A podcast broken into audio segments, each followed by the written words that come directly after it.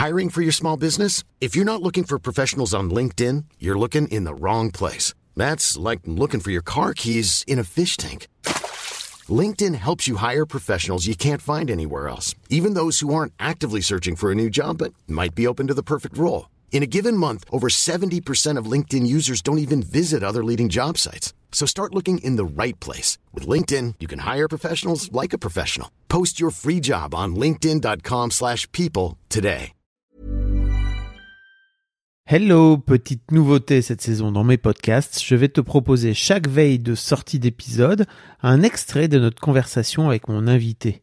En espérant que ça te donne envie de découvrir l'épisode complet demain, je te souhaite une belle écoute. Et, et à ce moment-là, si tu veux, il y avait plein de gens qui avaient des enfants et ces gens qui ont eu des enfants, comme ma sœur par exemple, qui a 6 ans de plus que moi, les enfants étaient déjà un peu grands et je me suis retrouvée à des tablés de famille où d'un coup, la maternité avait un autre visage.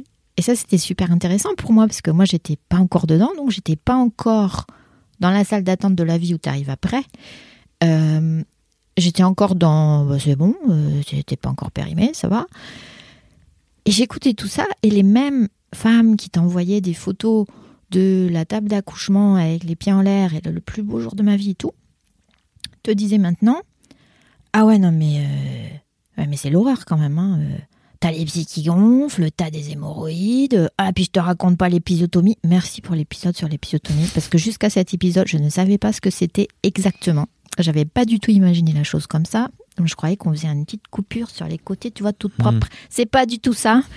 Et donc, Je vous invite à aller écouter l'épisode d'Émilie. hein. C'est pas merci Oui. à moi, c'est Émilie qui a bien décidé Oui. de raconter son épisiotomie Merci, deux mois après son épisiotomie où elle dit j'ai encore mal à la chatte. Elle disait des choses, Émilie. Euh, et, et, voilà. Et donc, j'écoutais tout ça et je me disais, mais, mais c'est ça que vous m'avez vendu, en fait, il y a quelques années? Parce qu'il aurait peut-être fallu le dire aussi, que c'était pas euh, complètement tout rose, tout ça. Et ça, c'était super intéressant. Parce que d'un coup, toutes ces filles qui disaient, mais allez, mais, fais, mais, mais t'attends quoi? Mais euh, vous, vous y mettez quand J'aime pas cette expression, vous y mettez quand T'imagines ce qu'il y a dedans? Oui. vous y mettez quand c'est quand que vous vous sautez dessus comme des lapins pour tous les jours faire l'amour, même si ça fait mal, il faut le faire quand même parce que hein, c'est l'heure. Vous vous y mettez quand? C'est hyper moche comme expression. Ça manque cruellement d'amour en fait. Ça manque de tout. Ça manque de délicatesse, ça manque de respect, ça manque d'intimité, ça manque de, de tout. C'est c'est genre, euh, je sais pas, je te fais des frites puis je te donne les épluchures avec, quoi. C'est Je sais pas si t'as écouté cet épisode avec Pedro qui raconte euh, qu'il a eu un premier enfant, Pedro Correa. Il raconte dans l'histoire de Daron qu'il a eu un premier enfant avec euh, bah, une première femme, un premier mariage, et que huit ans plus tard, il a rencontré sa femme actuelle. Et je lui disais, mais qu'est-ce qui t'a incité à, revenir dans, enfin tu vois, à remettre le couvert finalement huit ans plus tard? Il m'a dit, c'est un élan d'amour. J'avais envie de plus d'elle sur le Ouais. monde, tellement elle est géniale dans le monde, etc. Et parfois, je trouve que ça manque un peu de ça, si tu veux, dans notre conception qu'on a de faire des enfants, de Ben- vouloir, euh, de vouloir euh, se mélanger avec quelqu'un, tu vois, c'est c'est Oui. cool plutôt que de se dire, alors quand est-ce qu'on s'y met pour histoire de, hop, de cocher la case tick the box. Mais c'est surtout, ouais, et c'est ça que je comprends pas aussi, c'est que c'est tellement plein de belles choses. Donc quand tu écoutes Histoire de Daron, Histoire de Daronne, c'est tellement plein de belles choses qu'il faudrait partager. Et au lieu de ça, ce qu'on se balance à la tête, c'est des espèces de trucs dépourvus de tout. Mm. Et moi, je comprends pas ça. Et ça me choque vachement. Et donc, euh, moi, je suis allée de choc en choc. Et c'est marrant quand tu dis, euh, quand tu parles de Pedro, c'est ça? Pedro, oui. euh, parce que ça me rappelle un livre que j'ai lu bien avant, j'ai lu en 2018, donc bien avant Histoire de Daron, euh, de Sheila Heti qui s'appelle Motherhood et qui raconte en fait son cheminement. Je crois qu'elle n'a pas d'enfant et je crois qu'elle ne veut pas nécessairement en avoir. Et elle parle de ça, c'est-à-dire qu'elle dit euh, il faut pas confondre, enfin, elle le dit pas comme ça du tout, mais en gros elle dit il faut pas confondre le désir d'enfant avec le désir d'un homme à l'intérieur de soi.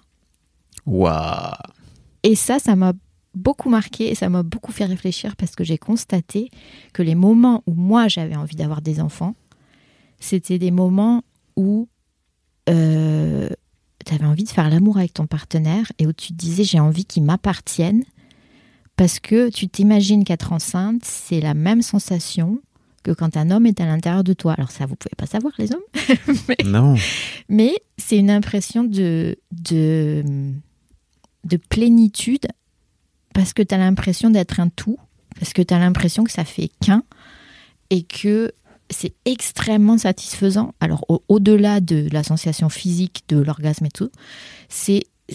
Tu l'impression que le monde t'appartient. Et tu te dis, parce que potentiellement, biologiquement, c'est le moment où peut-être tu conçois un enfant et tu te dis, bah, ça va être ça. Et je crois qu'il y a une grosse, grosse, grosse différence entre ce moment où toi, tu te projettes dans la maternité, tu te dis, ça y est, c'est le moment où le petit spermatozoïde fait, il rentre dans l'œuf et tout. Tu te dis pas ça hein, quand tu fais l'amour, en général. Mais après, des fois. Et tu te dis, ça y est, ça va être comme ça, et ça va être le pied. Et je crois que, pour avoir parlé avec euh, pas mal de neuroscientistes, parce que j'en suis entourée, je crois que c'est fait exprès. C'est pour que l'espèce perdure. Exactement, d'une part, et que tu es fabriqué, pour, es fabriqué pour que ça marche. Et donc, tu as toutes tes petites hormones et tes, petites, tes petits neurones qui se disent Yay, ça va être le pied. Mais, voilà. Euh, pas forcément. pas forcément. Mais même après, si tu parles à. Moi, j'ai parlé à des femmes qui ont eu des enfants, qui m'ont dit que elles n'avaient pas du tout apprécié leur maternité que pour elles, ça avait été bizarre, qu'elles avaient l'impression d'avoir un alien, qu'elles se sentaient plus elles-mêmes, c'était pas le pied, qui ont eu des naissances difficiles, enfin des naissances, des, euh, je sais pas comment ça s'appelle d'ailleurs, le moment où ah, des, accouchements. des accouchements, voilà, euh, des accouchements difficiles qui ont qui ont souffert beaucoup, qui des fois qui ont failli passer carrément, mhm. et et où je me suis dit bon, euh, qui, te disent d'ailleurs quand tu leur demandes, tu vas les voir à l'hôpital, tout ça, ça enfin, elles ont survécu et euh, le bébé va bien. Et, et, elles te disent, ah mais plus jamais, hein, c'est fini, euh, j'en ai fait un, j'en fais plus. Et puis d'un coup, trois ans après, tu reçois un faire-part. Et tu te dis, bah, mais, mais qu'est-ce que... je, je, comprends pas. Le cerveau est très bien fait. Hein. Ça a recommencé. Mm. Et en fait, c'est là que tu...